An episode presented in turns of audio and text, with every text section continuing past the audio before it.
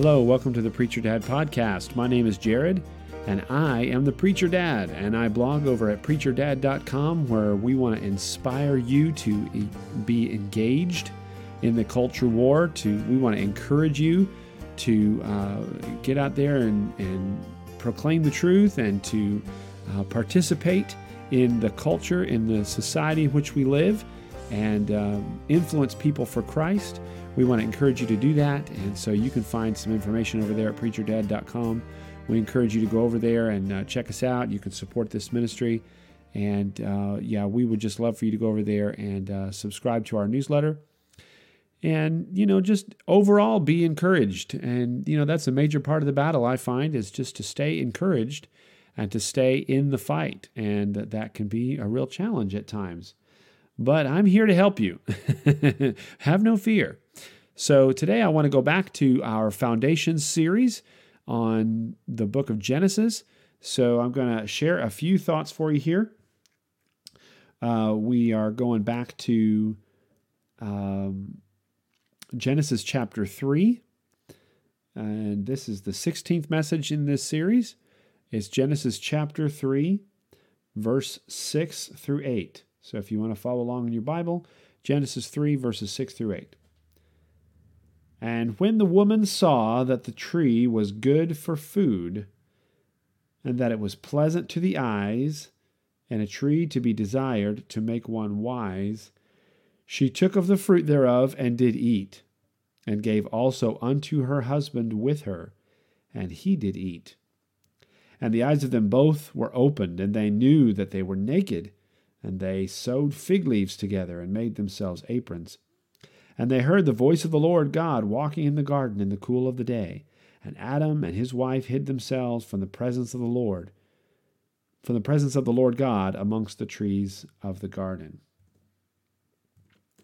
Now, this is the first sin. It's the great human tragedy. It brings upon the world untold suffering. It is impossible to calculate the suffering that comes to our world because of this one event this one decision. And it was actually two decisions. Both Adam and Eve um, made the choice to do wrong. But let's look at this and break it down a little bit so we can uh, get a better understanding of the way temptation works upon us and how we can fight it. So, first of all, we see a deception completed. A completed deception. Eve sees the fruit in a new light. She no longer sees it as something to be avo- avoided without question at God's command. She now takes the serpent's suggestion and considers it with a different viewpoint.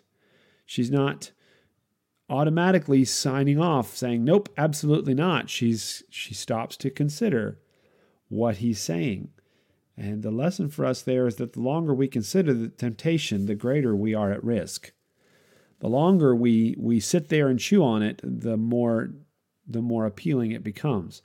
And that's why Paul said to Timothy, "Flee youthful lusts. Run away. Try to get out of there." Because the longer you sit and think about it, the greater risk comes to you. Now, Eve sees three things about this, uh, this fruit.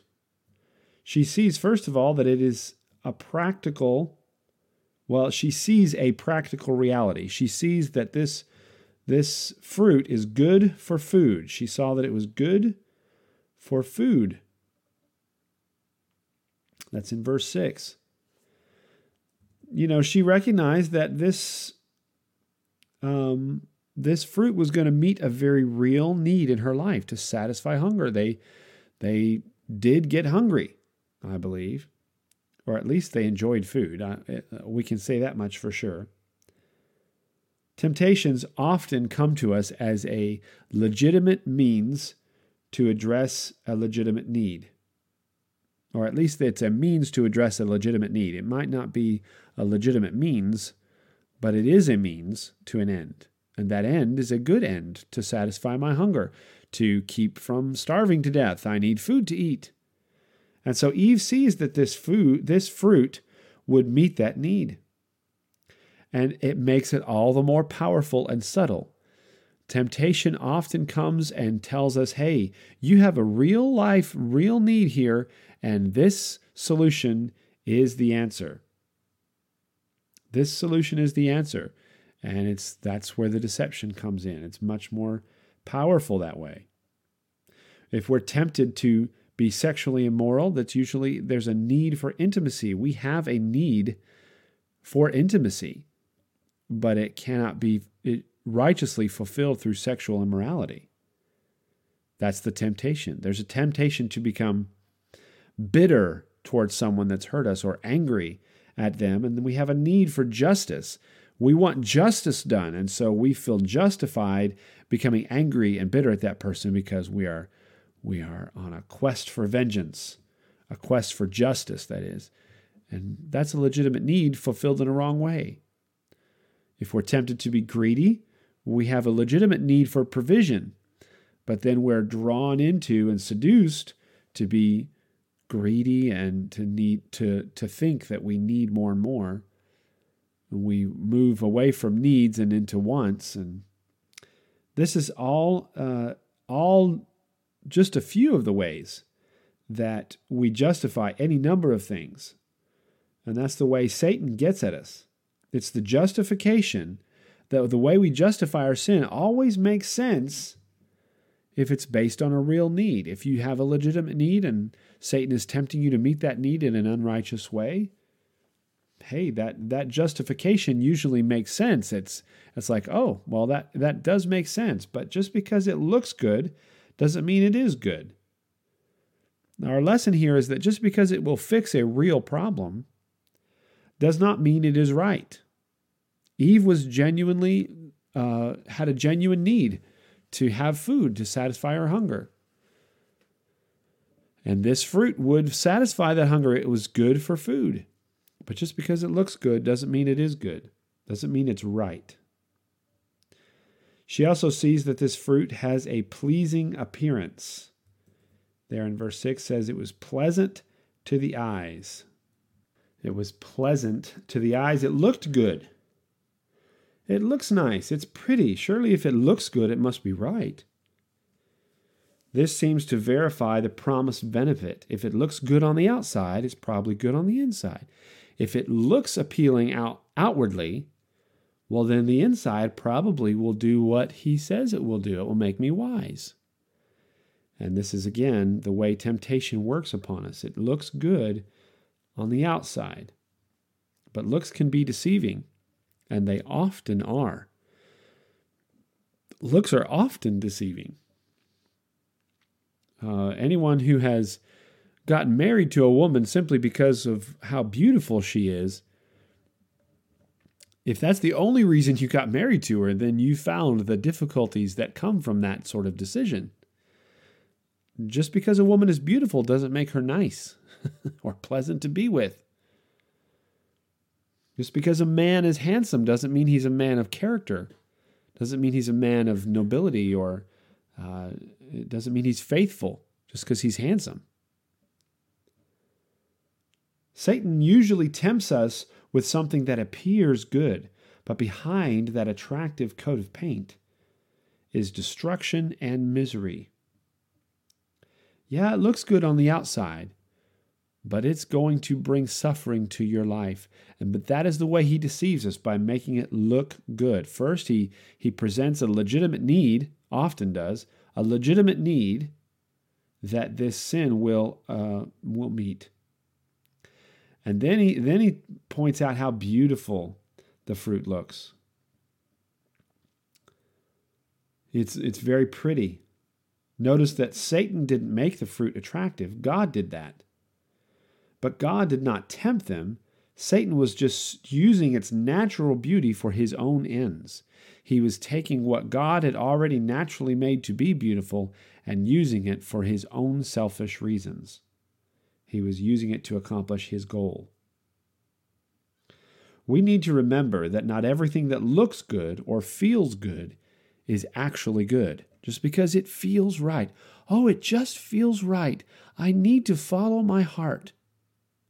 That doesn't mean that it is right or that it is good. Your heart will deceive you. The Bible says that the heart of man is desperately wicked.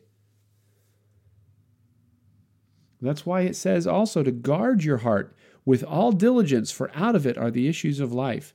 Your heart will lead you astray. It must be controlled and guided by the Holy Spirit. And if we allow our eyes to look upon that temptation, it will look appealing. But just because it looks nice or it feels right doesn't mean it is right. And then we have a promised result. We have that practical reality, we have a pleasing appearance, and we have a promised result. It's desired to make one wise, it said. The devil put that idea in, our he- in her head. That's what he promised would happen if she ate the fruit. He said, You will be wise if you eat this fruit. And you know what? It did actually happen. The promised result was realized. It was the tree of the knowledge of good and evil, and when she took a bite of that fruit, she gained a deeper knowledge of good and evil. When Adam took a bite of it, he gained what was promised, or at least a, a form of it. But it's not what she had expected. The wisdom that she gained was very costly. It was very costly, and she he he conveniently left out the cost of becoming wise, uh, wise in that way, not the wisdom of God, but the wisdom of of men. That wisdom was costly to her. It cost her the fellowship that she enjoyed with God. You see, the results that the devil promises us are often enjoyed at first but we will always find that the wages of sin is death. Romans 6:23. Sin often brings what we desire, but we find leanness and emptiness in our soul. It never ends up working out to bring us fulfillment or satisfaction. When we indulge in the pleasures of sin and the, the, the joys that, that sin brings to us, we find leanness and emptiness in our soul eventually. So that was a deception completed. And then we also notice here that there is a silent accomplice. A silent accomplice. We must notice there is an often overlooked part of this passage. It says that she gave also unto her husband with her, and he did eat. The scripture is clear Adam was with her the whole time. She it doesn't say she went to find her husband. It says that she gave to her husband with her, and he did eat. He was standing right there. Adam was abdicating his responsibility to protect his wife. She was being deceived by the enemy and he did not step forward to protect her. He did not step forward to declare what is true, to stand against this deception. He allowed this all to take place and did nothing to stop it. He did nothing to stop it. He stood there, and when she gave him the fruit, I guess maybe he was deceived a little bit as well, or at least um, we're not given a whole lot of insight into what he was thinking or the or the motivations there, but he he took of the fruit and ate it. And so he was led astray as well by the deception the enemy brought to his wife. He did not lead her to righteousness. He did not stop her from being deceived. He was standing there the whole time. This is the definition of passive masculinity. And it is absolutely epidemic in our society. Men stand by and watch as things happen, and they do nothing. They do not stand forward and lead courageously. They are passive. Men everywhere are passively watching the enemy steal their families away, while they're more interested in golf or football, their career, in movies, maybe they're in, in working out or leisure, even video games. Men, we are not paying attention, and the devil is taking our world. He's taking our families. The world will go where the world goes, and the world is headed for destruction. There is no getting away from that. That is part of the consequences of sin. But we have families, we have wives and children, we have parents and cousins and brothers and sisters, people that we work with. These are real life human being people with souls and, and spirits, and, and they will spend eternity somewhere, and we are allowing them to be stolen away by the devil because we don't want to miss the latest uh, the latest, greatest movie that comes out. We want to make sure our hobbies are taken care of. We want to have enough money to make sure we can go play golf this weekend when, uh, you know, uh, the missionary that's standing up there in church begging for, for funds to be able to go into a deeper part of the Congo to, to reach people with the gospel. I'll, I'll give a little bit, but I got to make sure I got enough to play 18 this weekend. Or maybe we don't even go to church. Maybe instead of going to church, we decide to pursue our hobbies. I mean, after all, hunting is so important that you probably should just miss church for it in order to be able to uh, get that buck. Boy, you got to be able to hit that buck. And so, uh, you know, maybe we just need to avoid going to church on Sunday morning and worshiping God and teaching our children what's most important because, well, I want to have that 10 pointer up on my wall one day. Well, I hope you enjoy the 10 pointer on your wall while your son and daughter are uh, wallowing in sin, suffering, and destroyed because you were too passive to get engaged in their lives. Hope you enjoy that 10 point buck.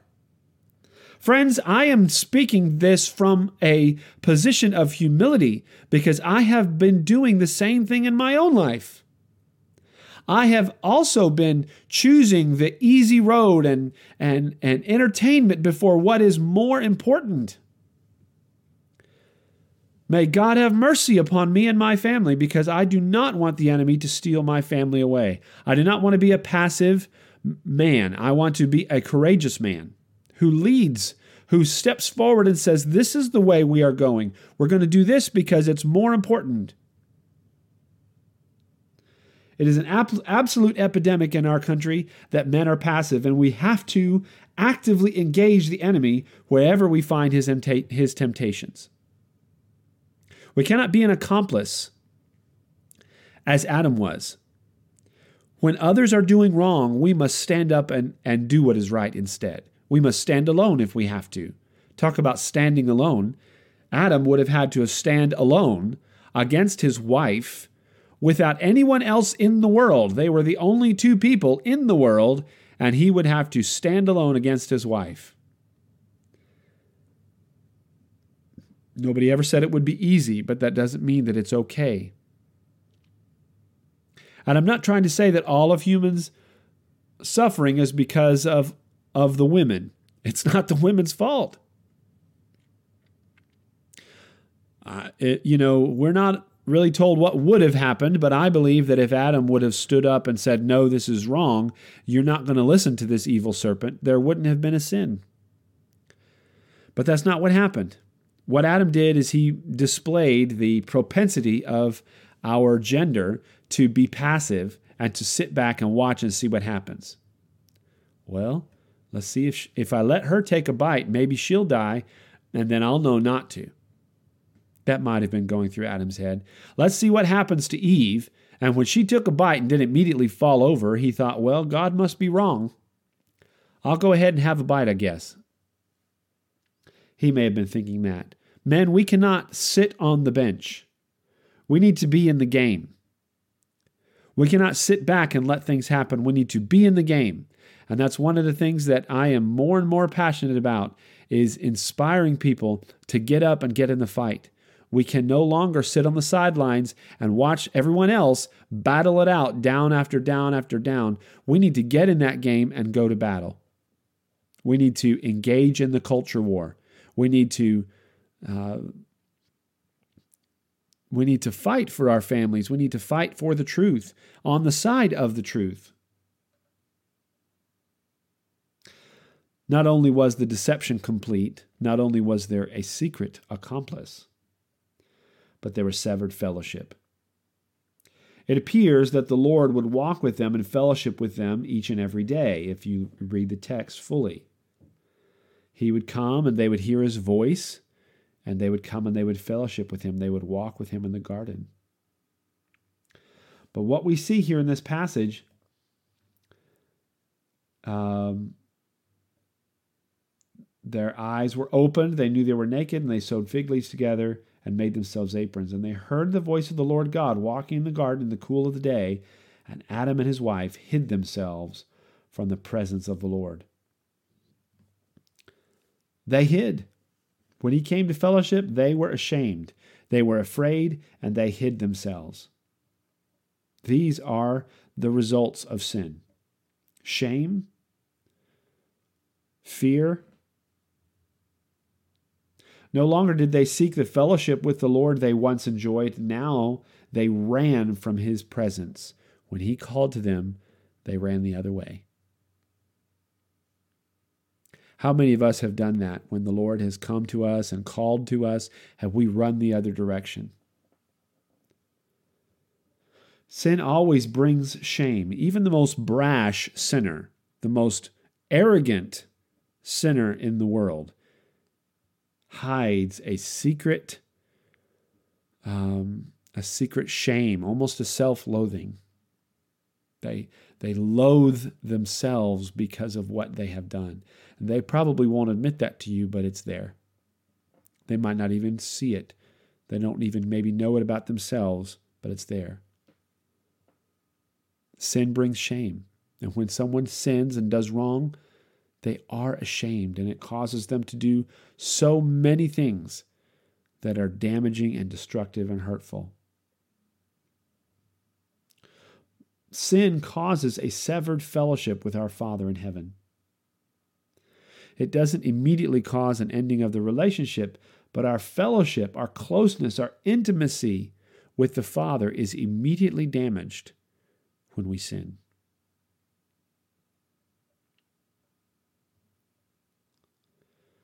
The greatest damage sin brings is a breaking of fellowship with God. Sin brings any number of untold destructions upon us, upon our lives and our relationships, even upon our whole world. But the greatest damage that it does is it, it damages our fellowship with our Father in heaven. It breaks that fellowship down. You know, when I was in in school, when I was in college, there was a teacher that came to talk to us. His name was Malcolm Smith, and uh, he was a really great teacher and um, uh, a really fine, godly man who loved the Lord. And he talked about kitchen table conversation. He would say that the Lord desires to have kitchen table conversation with you and me that he wants to sit down at that kitchen table and he wants to, uh, you know, that that's the place where you talk about the real life stuff. You sit down with a cup of tea or some coffee or a, a snack maybe. You sit at that kitchen table and it's just you and the other person, and you just you just share. You just share your hearts. Um, you know, it's not formal. It's relaxed. It's comfortable. And that is the type of fellowship and intimacy that the Lord is seeking with us, something that is that is very familiar and yet very intimate, very uh, relaxed and yet very personal. And that's what he means when he says a kitchen table conversation. A lot of us can understand what he means by that. But what happens when we sin is like if we're sitting there having a kitchen table conversation and the floor suddenly starts being covered in water. Maybe the pipe bursts under the sink, or uh, you know, maybe the the pipes under the floor popped and there's water all over. Maybe somebody forgot the water running in the bathroom and now it's overflowed the sink and worked its way into the kitchen floor. Well, that's going to immediately stop your conversation because you're going to have to get up and deal with the problem. You're going to have a very difficult time having fellowship if there's two inches of water all over the floor. You don't sit there and keep talking in that circumstance, it inhibits your fellowship. Or if somebody breaks a window, well, I mean, you can continue to have fellowship in the kitchen if, if the window is broken, but if it's cold outside, it's going to be distracting. if you're OCD a little bit I'm a little bit OCD, I think, but if you're OCD, you won't even be able, whether it's hot or cold or pleasant outside, you won't be able to focus or concentrate because the window's broken. Or maybe if you lock the door, that would certainly hinder fellowship at the kitchen table. If you lock the door to keep someone out. See, that's the effect that sin has on our relationship with the Lord. Our fellowship with Him is damaged when we do what is wrong, and that's the greatest tragedy of all.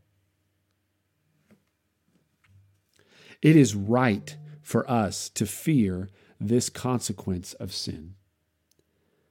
It's, it's godly for us to be afraid that this consequence would come upon us.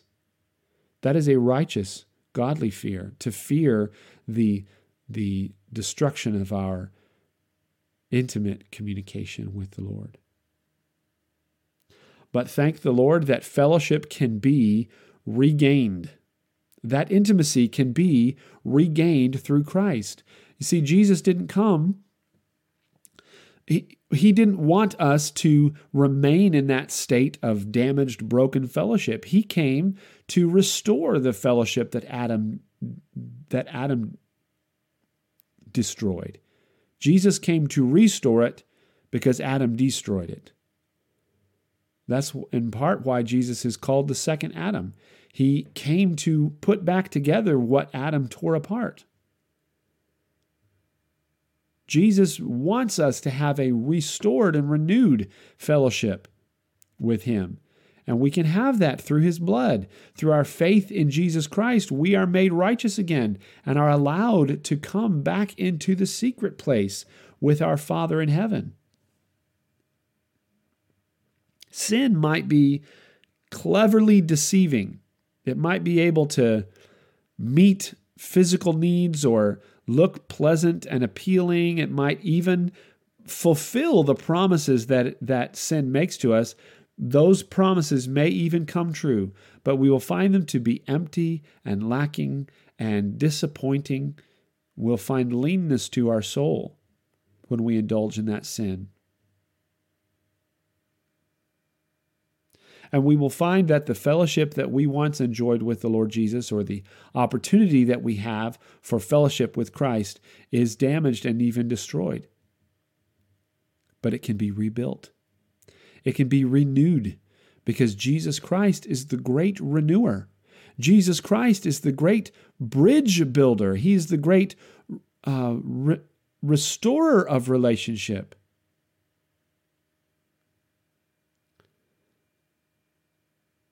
That is Jesus Christ, and that is the way forward. We're, there's no way we can ever see the consequences of our sin.